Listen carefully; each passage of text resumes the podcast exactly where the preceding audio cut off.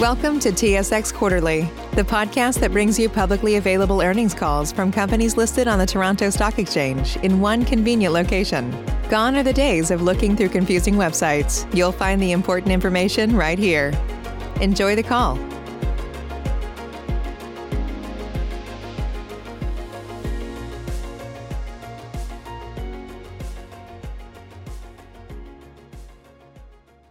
Hello, this is the Chorus Call conference operator. Welcome to Vecima Networks' first quarter fiscal year 2020 results conference call and webcast. As a reminder, all participants are in listen-only mode, and the conference is being recorded. After the presentation, there will be an opportunity to ask questions. Analysts and institutional investors who wish to join the question queue simply press star and one on your touchtone phone. You will hear a tone acknowledging your request. If you're using a speakerphone, please, please lift the handset before pressing any keys. Should anyone need assistance during the conference call, they may signal an operator by pressing star and zero on their telephone. Presenting today on behalf of Vecima Networks are Sumit Kumar, President and CEO, and Dale Booth, Chief Financial Officer.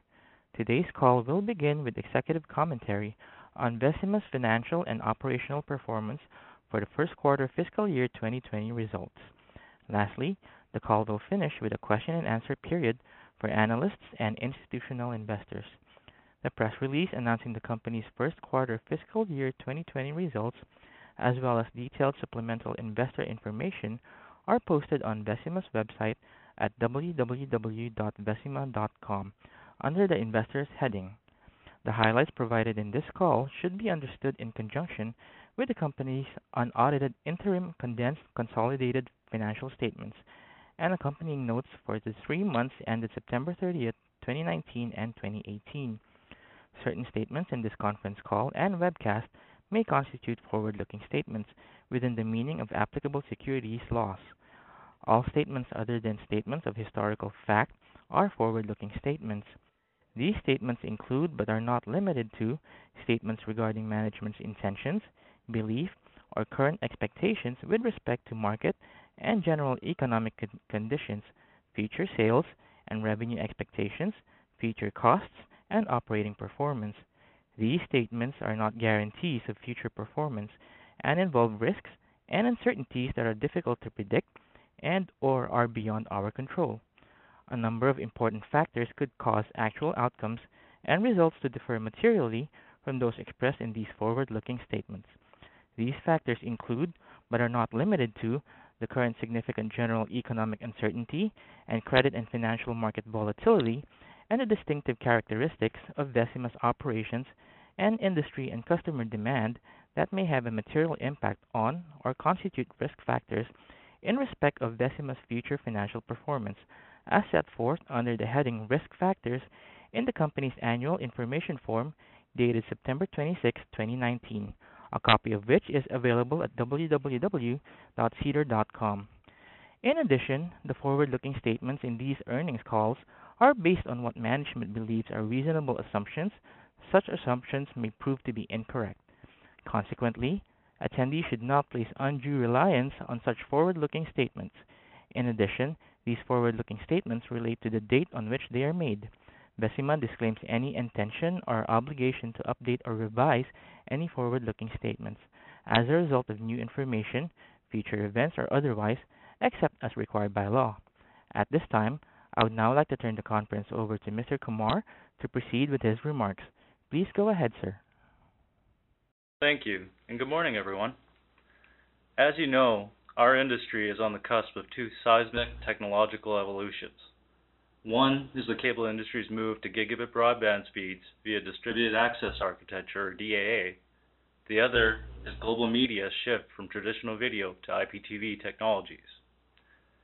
As is always the case with these kinds of shifts, there's a lengthy period of major R&D and standards work that needs to be tackled by the industry and vendors alike. Then activity accelerates as the transition nears reality and we move closer to commercialization of our new technologies. It's been just seven weeks since we held our year-end conference call, and in that short time, we've made further advances, and our recent progress reinforces that we are now moving into this next phase with both DAA and IPTV. On the DAA front, we've widened the already significant number of MSOs engaged in lab or field trials with our new Entra products, with even more engagements in Q1. There are now 19, up from the 16 when we talked to you last, with field trials getting underway for a set of these already. As we discussed on our last call, one Tier 1 MSO has already signed a master purchase agreement for our Remote PHY nodes and monitor. We've significantly deepened our engagement with this customer, progressing through approvals, initial field trial, and moving into deployment into the deployment project planning phase. Meanwhile, in another development, we've received our first order for the Entra Video QAM Manager. This happened subsequent to the quarter end, with the order coming from a U.S. Tier 2 MSO. Video QAM Manager is a new addition to the Entra family. It integrates video in a DAA environment by leveraging existing infrastructure and maximizing the efficiency of fiber usage.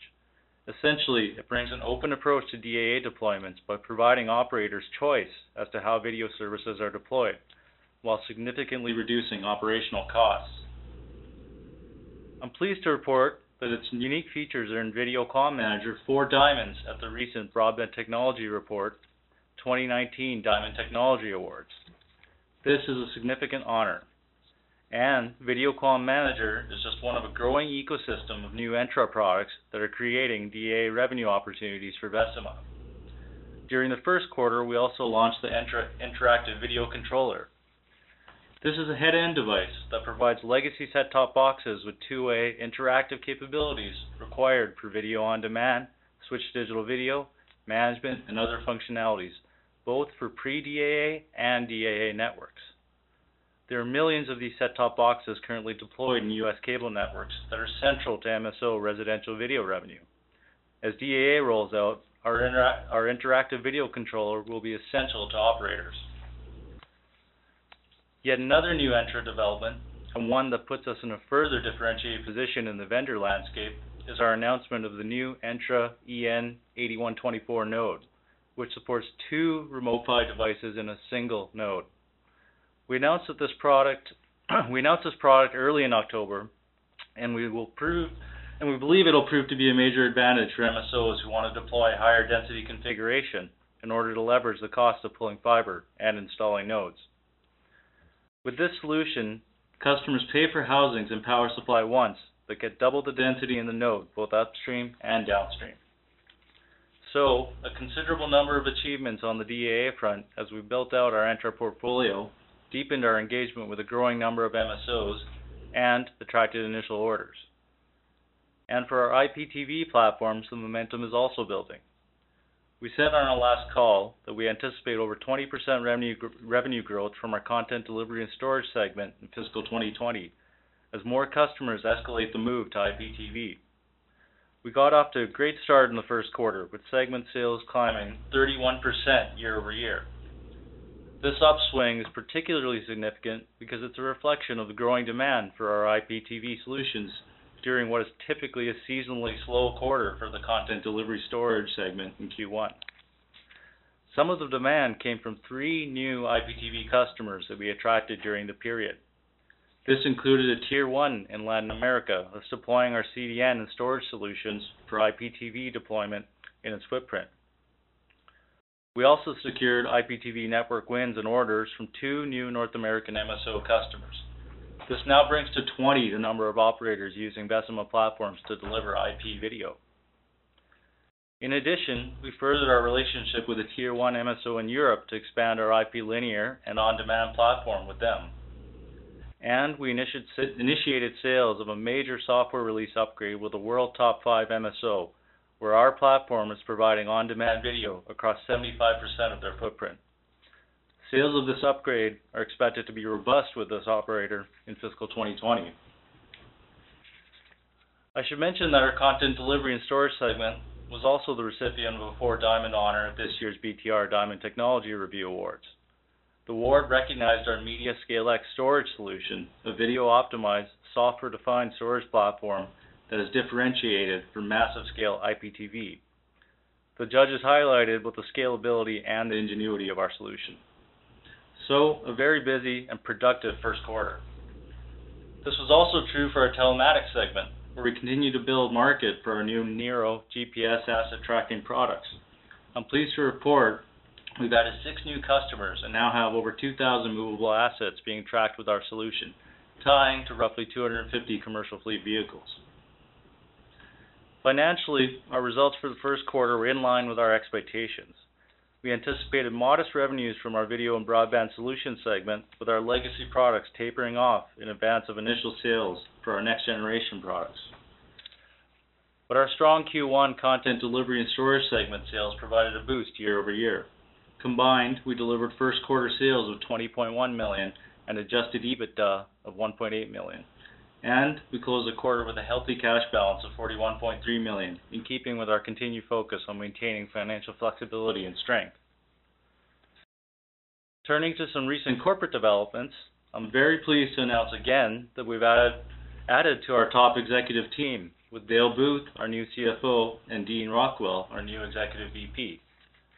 Vecima recently promoted these two seasoned and talented members of our leadership team, and we're delighted that our succession planning process allowed us to groom and ultimately elevate strong internal executives to senior leadership roles. Overall, it's been a great start to what we expect to be a pivotal year for Vecima. And I'll now turn the call over to Dale to provide more detail on our first quarter financial results. Dale. Thank you, Sumit. For the purposes of this call, we assume that everyone has seen our first quarter fiscal 2020 news release and financial statements that are posted on Vecima's website.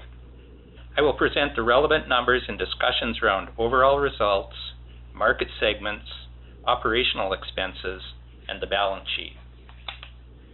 Please note that the results for the first quarter of fiscal 2020 include three full months of operating results from our acquisition of Content Agent. That business is now part of the content delivery and storage segment. We adopted IFRS 16 leases on July 1st, 2019.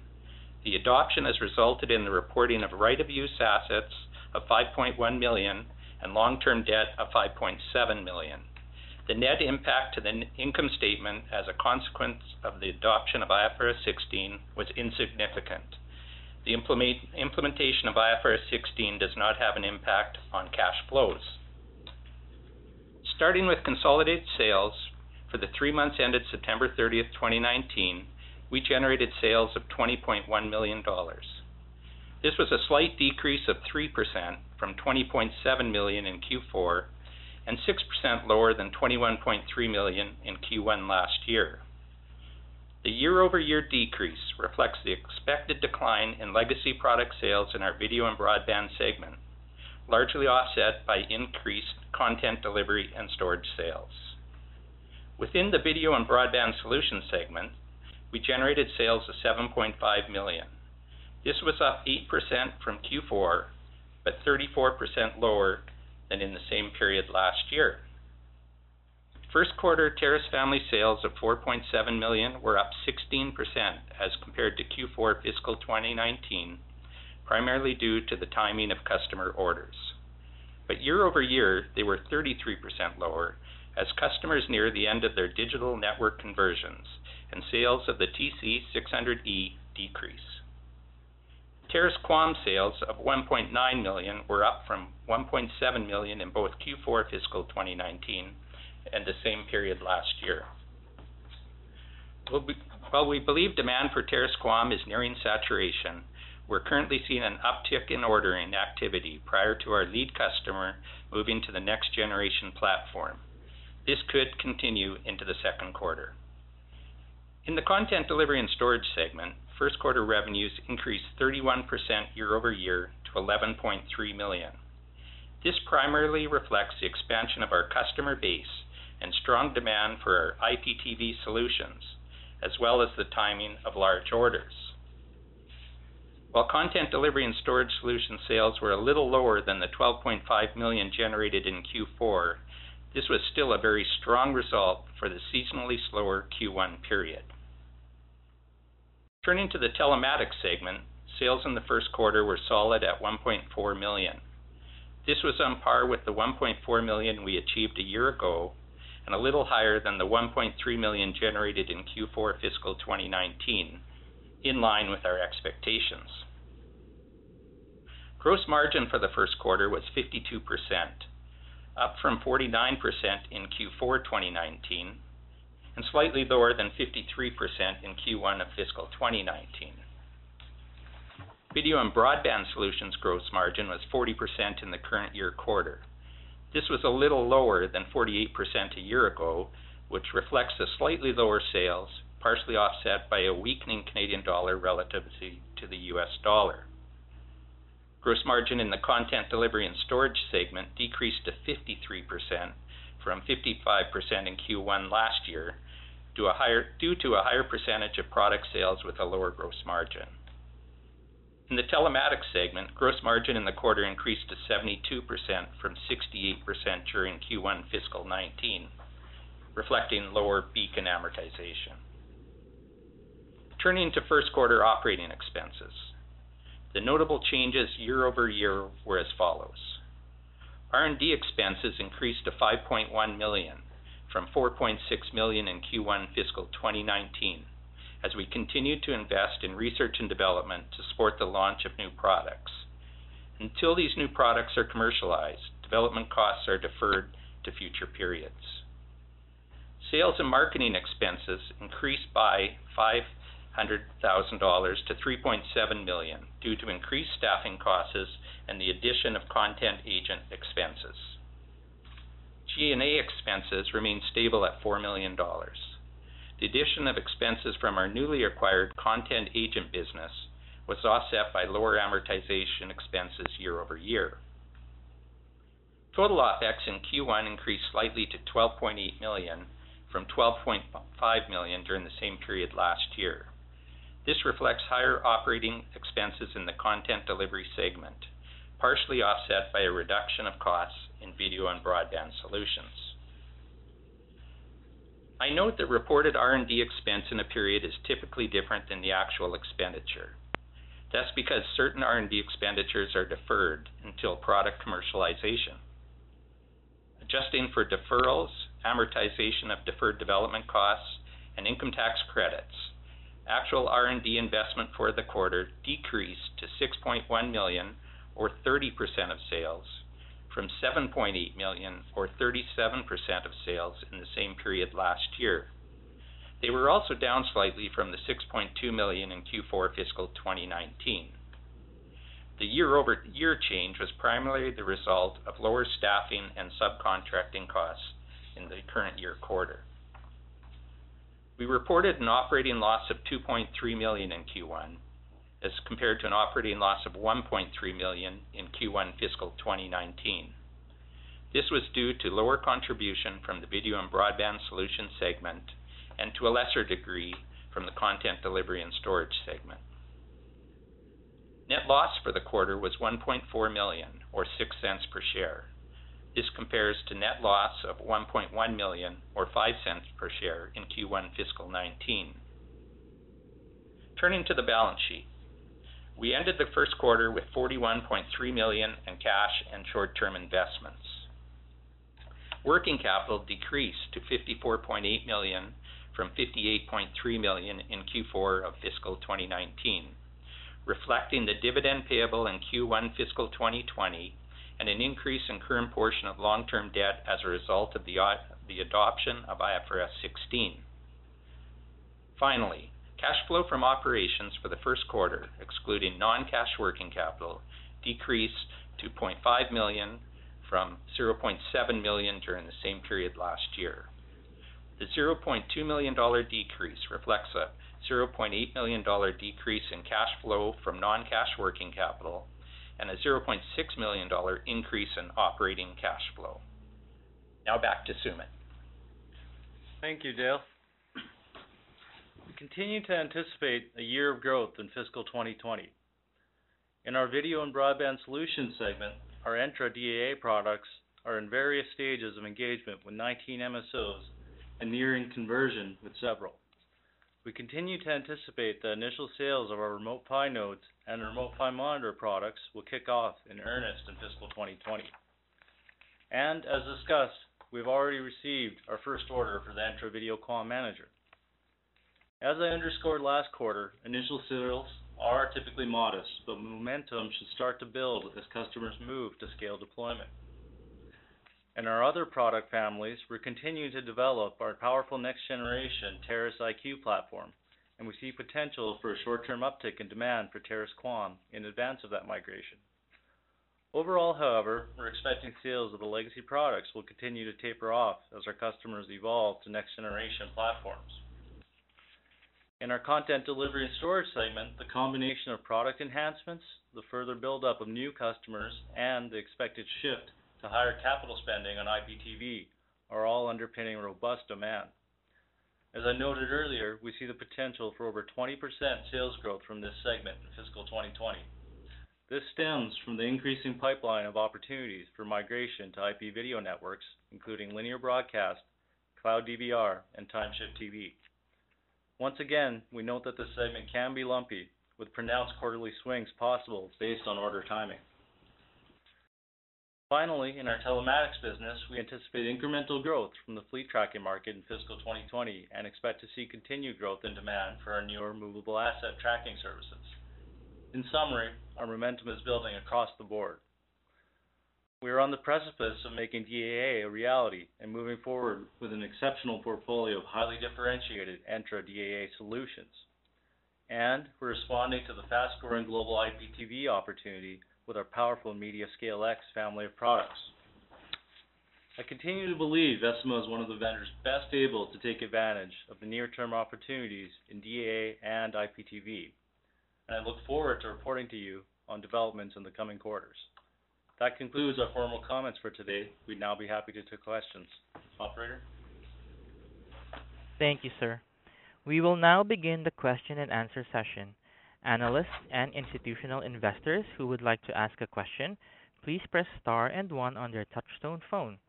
You will hear a tone to indicate you're in queue. For participants using a speakerphone, it may be necessary to pick up your handset before pressing any keys. If you wish to remove yourself from the question queue, you may press star and two. There will be a brief moment while we poll for questions. The first question comes from David Kwan of PI Financial. Please go ahead. Morning, guys. Morning, David. Morning, David. Morning. Um, first off, I guess just starting on Entra, given uh, I think that's where most of the interest is.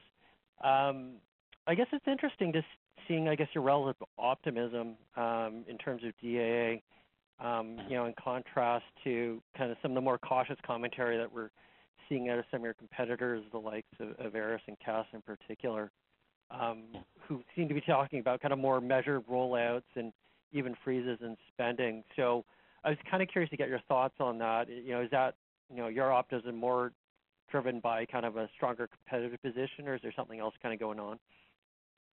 Yeah, the way I'd try to portray that to you a bit better, David, is that um, you know some of that the the competitors they're speaking about their their timing cycles and whatnot are in a bit of a different segment than us than us in certain respects. And we've we've seen that uh, leading up to where we are today, that uh, the the operators have have started you know their their movement on cores, CCAP cores for DAA. And and as we've said before, that that that activity tends to proceed when the the distributed nodes go out, which is our focus, of course, as you know. So, um, you know, in our view, that that the timing cycles are slightly offset in that sense. Um, and we've seen this, you know, as we've talked about many years long bring up cycle to get moving on DAA. In our list of 19 engagements, you know, we're seeing very definitive signs of uh, you know the planning process is happening for calendar 20 and and looking at at the DA rollout with Gen 1. Yeah, I know they've kind of talked about weakness uh, more at the core with the CMTSs and whatnot. Um, but I didn't know to what extent that might be um, you know also translating into kind of the stuff closer closer to the edge. I know Harmonic seems to be picking up some nice nice share. Um, right. Yeah. Uh, I didn't know from your perspective what you know what you guys were seeing relative to the likes of CASA and ARRIS uh, in particular. Right. Yeah, no, that's exactly it. And, and like you said about uh, Harmonic is, is making some progress. And, and, you know, we see that kind of feed and digest cycle happen on the CCAP core side, and, and that positions us nicely in terms of our view of, of the edge side, like you say, for DAA. Helpful. Um, and then I guess looking at, um, you know, the cable, cable uh, MSOs, um, just in general, kind of talking about lower CapEx intensity going forward. I think some of that at least is due to lower CPE spending. But Curious to see commentary that you're getting back from your customers. Yeah, no, I think what, of course, we're so narrowly focused on DAA for that side of the equation, and this bring up cycle has been um, five or six years deep in, in operator planning for distributed access, and there's all, of course, this this consensus around Gen One um, and DAA in general being being the, the the the play for the access network. That's what's going to happen, and then there's of course the roadmap, the DOCSIS 4.0, um, that's down the road. So you know, as it relates to DAA specifically in, terms of capital spend, we are seeing you know signs of of uh, of allocation you know, whereas the overall spend may may be adjusting for for all the different things that the operators are gonna spend on, we are seeing focus being placed and priority being placed on DAA, especially with the engagements that we're dealing with.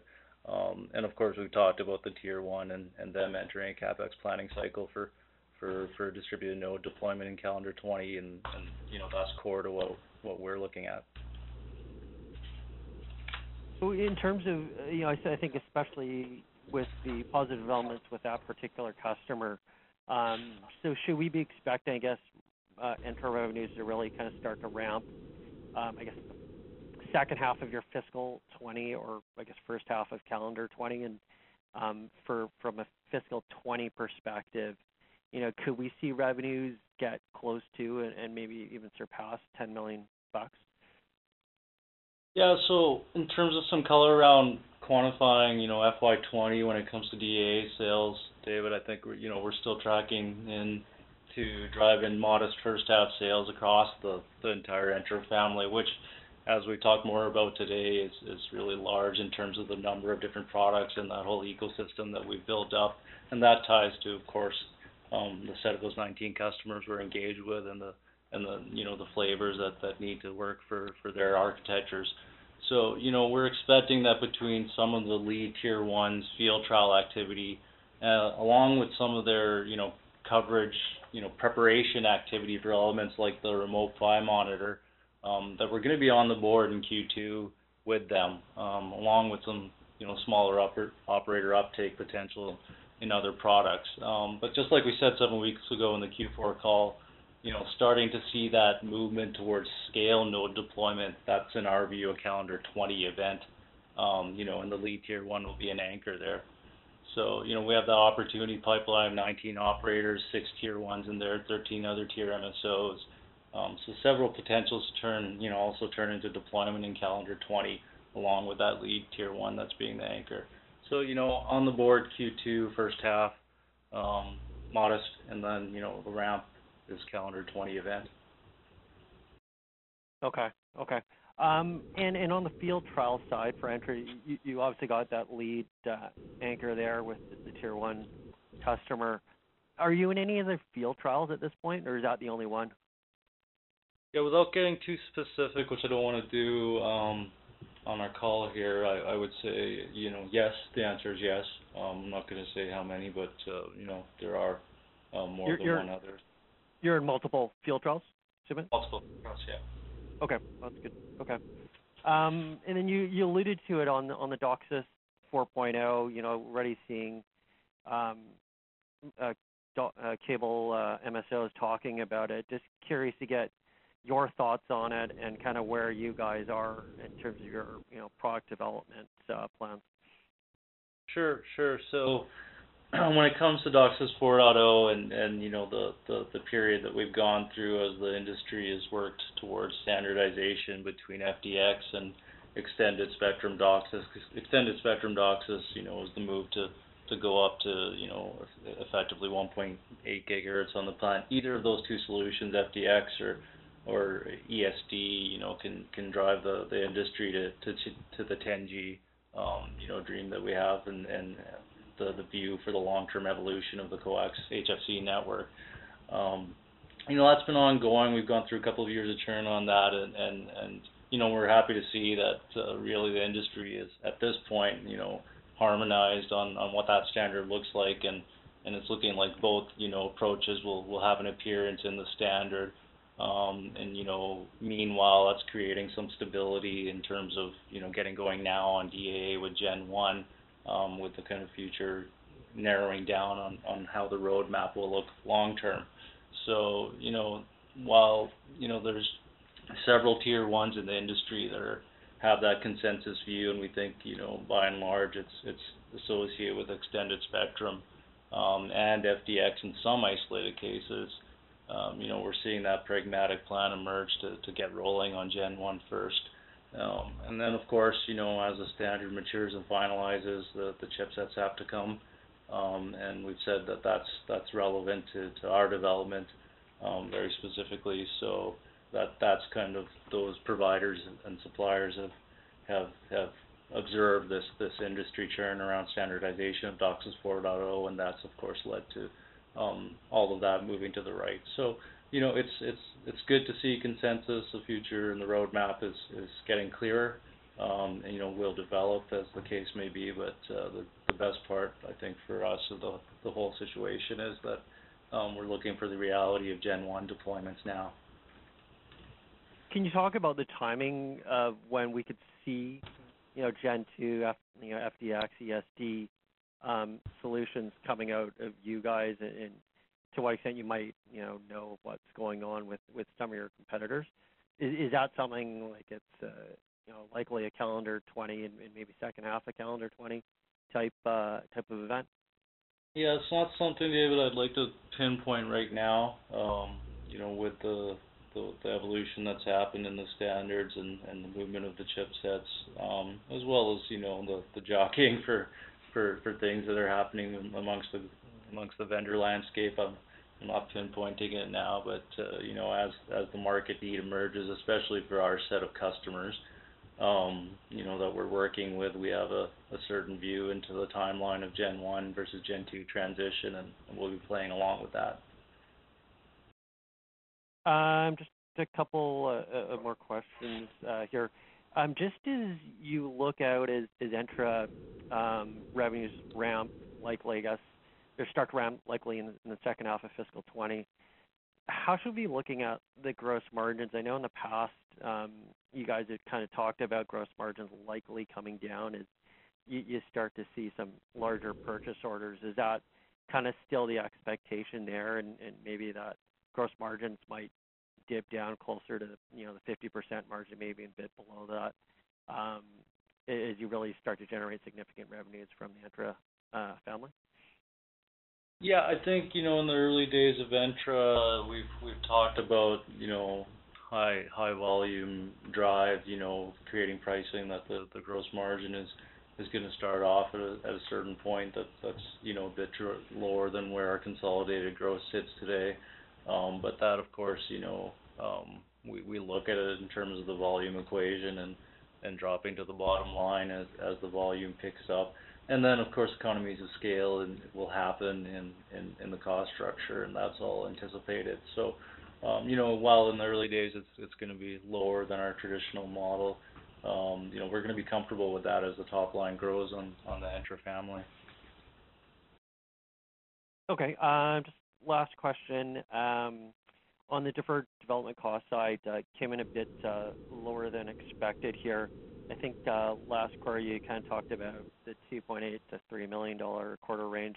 Is that kind of what we should be expecting going forward? Yeah, we're expecting that $2.8 million-$3 million in the next few quarters, consistent with what we had discussed in Q4. Perfect. Thanks, Al. Thanks, guys. Thanks, David. The next question comes from Todd Coupland of CIBC. Please go ahead. Uh, good afternoon, everyone, or good morning. Good morning, Todd. How are you? Morning, Todd. Um, let me start out with OpEx. So 12.8 million. Um, seems like you're getting ready to ramp a few new products, so spend rate should start to to at least level off, I would have thought. Just talk about what that OpEx level should look like. Um, I guess Q2, which not too much revenue growth, but then as revenue picks up, what should that OpEx number look like? Yeah, I think we're going to see the uh, OpEx um, uptick uh, as a result of um, amortization of uh, the commercialization of um, in our R&D. Um, so it's really a non-cash event, but uh, you know we're expecting maybe about $600,000 of uh, additional amortization in our R&D uh, as we commercialize our new products. Um, we are seeing um, a ramp up in um, our sales and marketing um, as uh, in we move forward, and so we would also say that that'd be in that 3.7 to 3.9 range. And uh, the same with G&A, probably going to bump up to that 4.3 to 4.4 going forward. Um, a bit of that being amortization, and a little of that just um, costs that uh, didn't occur in Q1 pushing out into the future quarters. So. Sorry, could you just repeat the G&A number? Uh, 4.3 to 4.4. And sorry, are those those are annual num annual increases or quarterly? That's a quarterly ta- burn rate. on Yeah, that's G&A. quarterly burn. Quarterly burn. Okay. Okay. So it's not incremental. That's the a- absolute number. Uh, uh, yes. yes. Yeah, that's uh kind of the range we're looking at as we. So Lot- lot- incremental quarterly amortization, uh, six hundred thousand per quarter, Yes. and then these these ranges for G and A and and sales and marketing. Yeah, and I'd say in G&A, there's probably a hundred thousand of amortization in that number as well. In, in the number you gave us. That's correct. Um, and does the tax rate change at all with uh, with any of this? No, I, I took a look at our tax rates. Uh, in the quarter, we were at 24.2%, and um, I'd probably guide uh, probably around that 25% mark uh, for the year.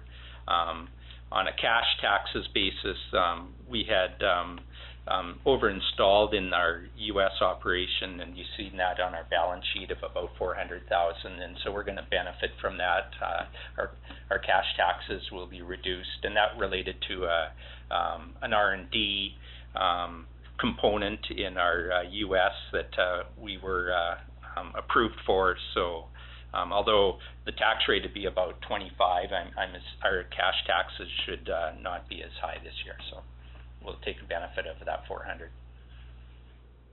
And then, sorry, just one last uh, financial question, and then I have some product questions. The the 5.7 million debt and then the 1.6 million short term, that that's essentially what, what, what that that's essentially the change with IFRS 16. So those those are just leases. Is that what that is? That's exactly right. Yeah, that's what that is. Um, and so we should assume you pay the 1.6 off, and then the 5.7 more or less will will remain, assuming you continue in those operations, right? Yeah, it, you know, but the the leases uh, have a finite term to them, so uh, those uh, costs do get amortized out, uh, uh, you know, until we renew again. But uh, they will You're get not- amortized. You're not going to be out buying land, so presumably you'd be renewing it as long as the operations are there. Correct. Yeah, yeah, lease lease renewals, you know, for for Yeah. the capacity we have lease versus own, we we we anticipate renewal, yeah. Yeah, Okay. but you see the on the balance sheet those would get reduced until you had renewed, and then you'd have another uptick Fair enough. on. fair enough. you know. Fair enough. Fair enough. Fair enough. Yeah. Uh, okay, good. Um, so, uh, excuse my ignorance uh, on this question. Apologize if I'm just way off on the technology here, but you talked about, um, I think uh, you, you you talked about the, the the video controller for the millions of set-top boxes, two-way now, with Mhm. the head-end device. So, Mhm. but the the product you're selling is the head-end device. So that's that's actually not going in people's homes. It's just controlling those those set-top boxes. Is that right? Yeah, you, you can imagine, you know, one one one RU rack unit of our of our product in the head end is going to be talking to five to fifteen thousand set top boxes. Okay. And uh, your implication there is that's all going to get replaced with uh, with uh, uh, this technology upgrade. Is that, is Yeah, so you know our our our head end, you know IVC, the video controller, it, it performs that that functionality that's essential for those two-way set-top boxes to to to stay alive in the network for for um, you know all the revenue that's being generated out of those QAM set-top boxes. There's about 20 million, give or take, out there. Uh, you know, in U.S. cable networks today. So both pre-DAA um, and um, especially once a DAA transition happens, um, you know, we can serve the pre-DAA solution. We have about 10 times d- the density of any uh, of the legacy platform. That's that's kind of the status quo approach that's in place today. Um, but when DAA happens, um, the legacy platform is rendered kind of bricked in the sense that it'll no longer function, and our solution provides that that capability at 10x the density. Um, so you know, as as the DA transition happens, pre- presuming the set-top boxes are still in there generating subscription revenues for the customers, which they are today, um, you know, we're we're looking at a sole-sourced forced function to move to this platform. Okay. Um, and then just just, and I know you don't want to be too precise on on fiscal 20 um, ramp up revenue and all of that. What do you think the uh, the opportunity for Entra product sales is just in the 19 customers you're talking to now? Yeah. So, you know, there's a few different ways of looking at that. I've provided some color that I'll reiterate now that, um, you know, a, a sizable or mid-sized tier one, um, to use that that that definition is is is once they're ramped up, we view that type of customers as potential for 40 to 50 million annually in DAA node spend split across two vendors. Um, and as I've said, we have about uh, six of those tier ones within that group of 19. Of course, at, at multiple various stages, some very long term, some very close in hand. Um, and then we have, you know, 13 other operators that uh, are, are of the lower tiers. So, you know, in our view, when um, if you're looking at a 45 million annual customer from a tier one, six of those potential, and then 13 in aggregate, um, you know, of other tiers of customers, you can you can start to put together your picture for for how we start to to move forward once scale deployment happens. And I know you've talked about this in the past. You're new to this this this market. Um, where you are now, what's your view of your market positioning, let's say in a in a mid-tier, tier one, um, two suppliers? Can you call whether you're gonna be the primary or secondary vendor? Do you have a view on that yet?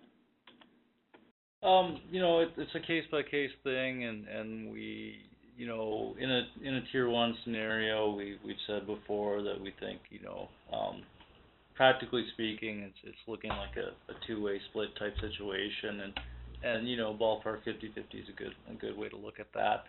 Um, for lower tiers, it can be as much you know go as far as, as being a single um, node vendor that, that per per operator that's used just because of the scale of those deployments and the the qualification investments that need to be made.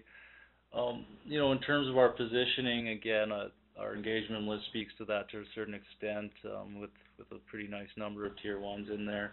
Um, you know, specifically, we've been, um, you know, a node first vendor from inception, um, and that's, you know, afforded us the ability, as you've seen with some of the the product, uh, you know, enhancements we've talked about or expansions we've talked about. Um, you know, the ability to to really um, zone in on on on how DAA is, you know, the desires that the operators have for for all the features and all the architecture approaches. We've talked about a double density node, the remote PHY monitor, which which tackles a, a very important uh, um, need in the industry for for DAA node management, monitoring, orchestration, and service assurance.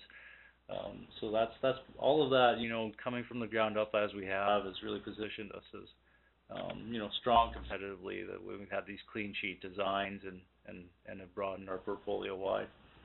Mm-hmm. I mean, this seems like you know, you've been talking about this for a while. You were bit, I would have thought, a bit more cautious about where you could get from a market share point of view. I, I mean, 50% is, I mean, in, I mean, increment incremental to me. Um, would you say that's a fair characterization of what's happened in terms of your confidence in uh, in, in the product and, and market acceptance and, and likely take up? Yeah, I think specific to the engagements that we're very, you know, um, deeply uh, moving forward in that, that, you know, I think that's a fair statement that, uh, um, you know, us being the one of two, 50% and those types of deployments is, is looking like a, uh, you know, a highly probable scenario. Um, you know, overall market is very wide. There's many more than 19 MSOs in the industry worldwide. Um, we're going to grow our list. So, you know, in terms of overall market, of course, and then the the core versus node thing in terms of the split of the, the overall DOCSIS market is, is is still a facet today with remote PHY and core versus MAC-PHY, which is is more of a long-term evolution for our nodes. Um, you know, so in our in our customer reach and, and engagements we're working, the 50% or more is, is is a viable situation today, and then overall market, you know, that'll have to grow. Yeah.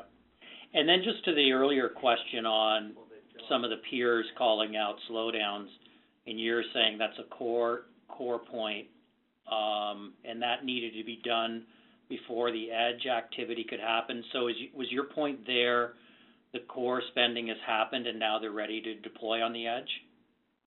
That's that's our view of, of you know how to think about some of that you know timing cycles and core um, and and what some of the core specific or core focused vendors are are, are saying about about the timing of their market cycle. Um, you know, there's been leading up to now. We know that operators have been purchasing cores, um, and Harmonic, for example, is, is increasing their core purchases.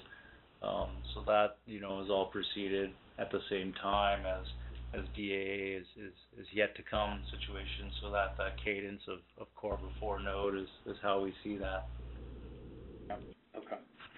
Um, and then just sort of last question for me. So seasonally and when the cable companies will make these decisions um, for POs in calendar 2020, is there is there any magic uh, timing for that? Um, I mean, I guess I guess we get through the beginning of the year, get into yeah, the spring, I think, and that, you know, that's when they a lot start of to operators go. are. Sorry. No, no, just just just how they're thinking about that.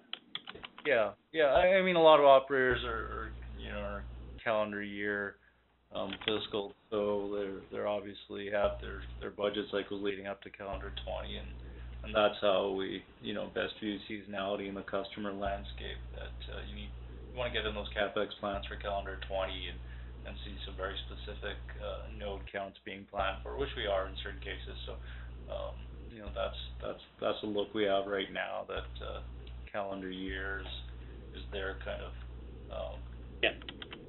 So th- presumably those node count capex commitments are being made now for for 2020, and then it's just when do they actually deploy? Is that's the right way to think about that, right? So you have visibility. You have pretty good visibility now, particularly if that core pre-planning has been done, uh, and the budgets are getting committed for for the for for the edge nodes. Uh, that's exactly. happening now, so. Exactly. That's that. Okay, good.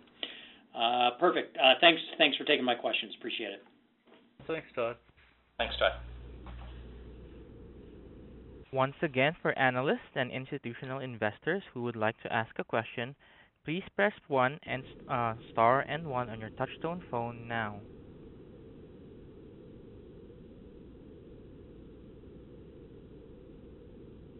There are no more questions at this time. This concludes today's conference call. You may now disconnect your lines. Thank you for participating and have a pleasant day.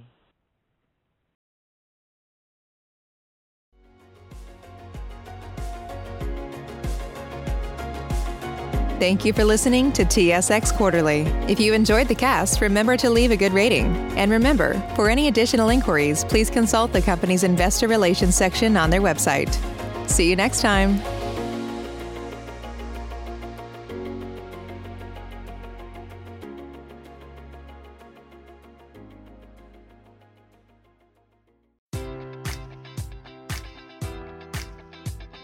Enjoy all your favorite sports like never before at BetMGM. Sign up using code Buckeye and receive up to $1,500 back in bonus bets if you don't win your first bet. When you register with BetMGM, you'll get instant access to a variety of parlay selection features, live betting options, and the best daily promotions in the business. And with BetMGM at your fingertips, every play and every game matters more than ever. Place your money line, prop, or parlay bets with the king of sportsbooks today. Sign up using code Buckeye and receive up to $1,500 back in bonus bets if you don't win your first bet.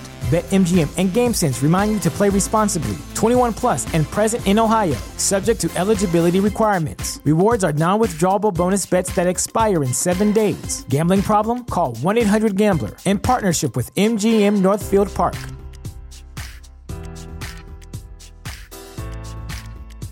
Save big money at Menards. Let the fresh air in and keep the bugs out with replacement screen for your doors and windows from ADFORS. It's easy to install, durable against the elements, and comes in a variety of types to suit your needs. Repair your screens today with a roll of replacement screen on sale through May 5th. And check out more great deals happening now in our weekly flyer on menards.com. Save big